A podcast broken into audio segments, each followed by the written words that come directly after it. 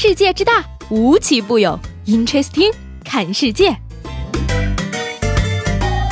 本节目由喜马拉雅青岛独家出品。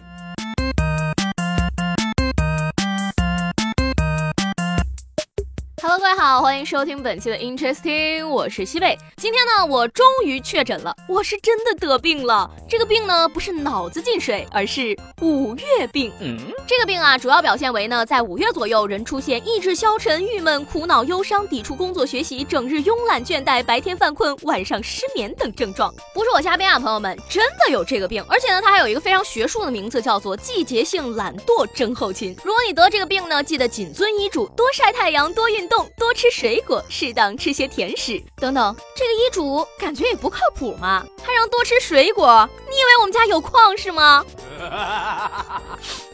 领导，我病了，可以申请休病假吗？带薪又不上班的那种。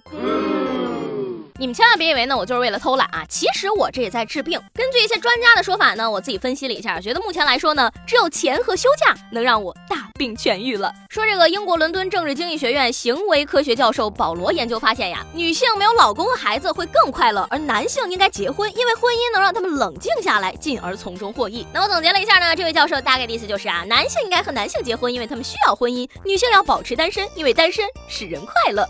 作为一个过来人呢，我证明啊，单身确实能让女性自我感到快乐，但别人总会让你不快乐。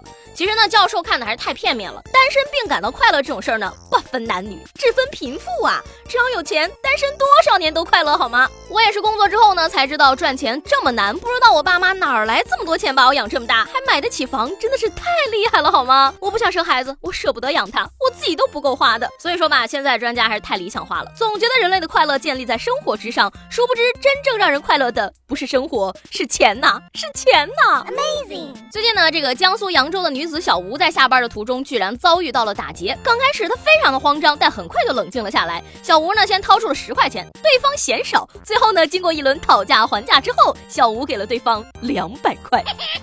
哎呀妈呀，这年头劫匪的生意也不好做，抢钱还得讨价还价了。抢劫是个技术活呀，是对脑力和体力的双重考验。生瓜蛋子就别来了，容易把自己折进去不说，最主要的还是丢行业的人。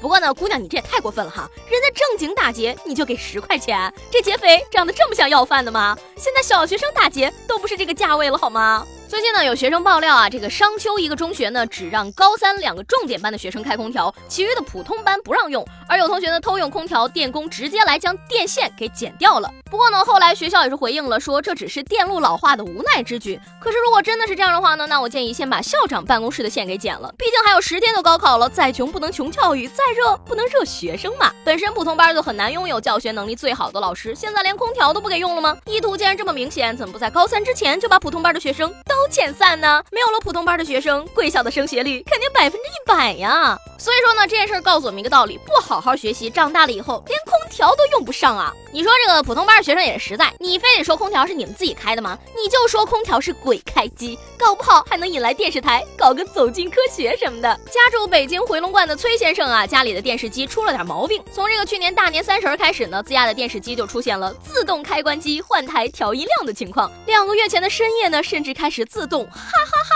而他在找了电视机厂家、机顶盒运营商，甚至把家具都挪了个遍之后，也没有找到原因。而且呢，还拍了一个视频，证明不存在万能遥控器控制等问题。哎，走进科学节目组的人看到了吗？二十集连续剧在向你招手了。建议呢，崔先生赶紧办景点收门票呀，或者做直播开电视节目，请懂行的人来参加。节目名我都想好了，就叫《中国有法师》。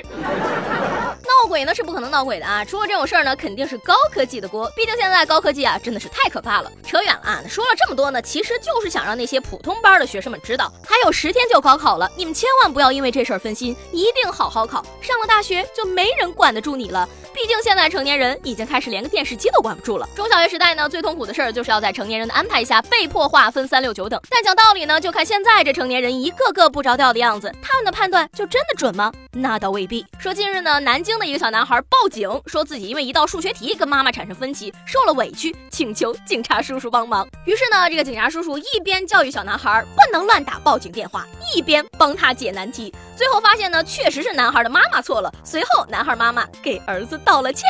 全职警察在线做题呀，现在警察也不好当，不能辅导作业，都不好上岗工作。不过这孩子也是棒棒的啊，能有自己的主见，以后是个人才。这个当妈的呢也很值得表扬，知错就改，还能给儿子道歉。像我妈呢就不一样了，从小到大呢，我听到过最多的一句谎言就是。你过来，来，我不打你。最后呢，给大家带来一条跟大熊猫有关的新闻，说是四川卧龙国家级自然保护区管理局呢，对外发布了全球首张白色大熊猫的照片。保护区内呢，海拔两千米左右的一台野外红外触发相机，在四月中旬呢，摄录下了这张大熊猫的影像。从照片看呢，这只大熊猫体格壮实，步态稳健，也是从侧面证实了呢，这一突变可能没有影响到正常生活。哎呀，要我说呢，原因它可能从来不熬夜吧？是不是像极了出门忘记化妆被拍个正着的你？不过讲真的，我真的要严肃的问大家一个问题了：难道你们都不知道熊猫本来就是白色的，其余的部分都是人工涂上去的吗？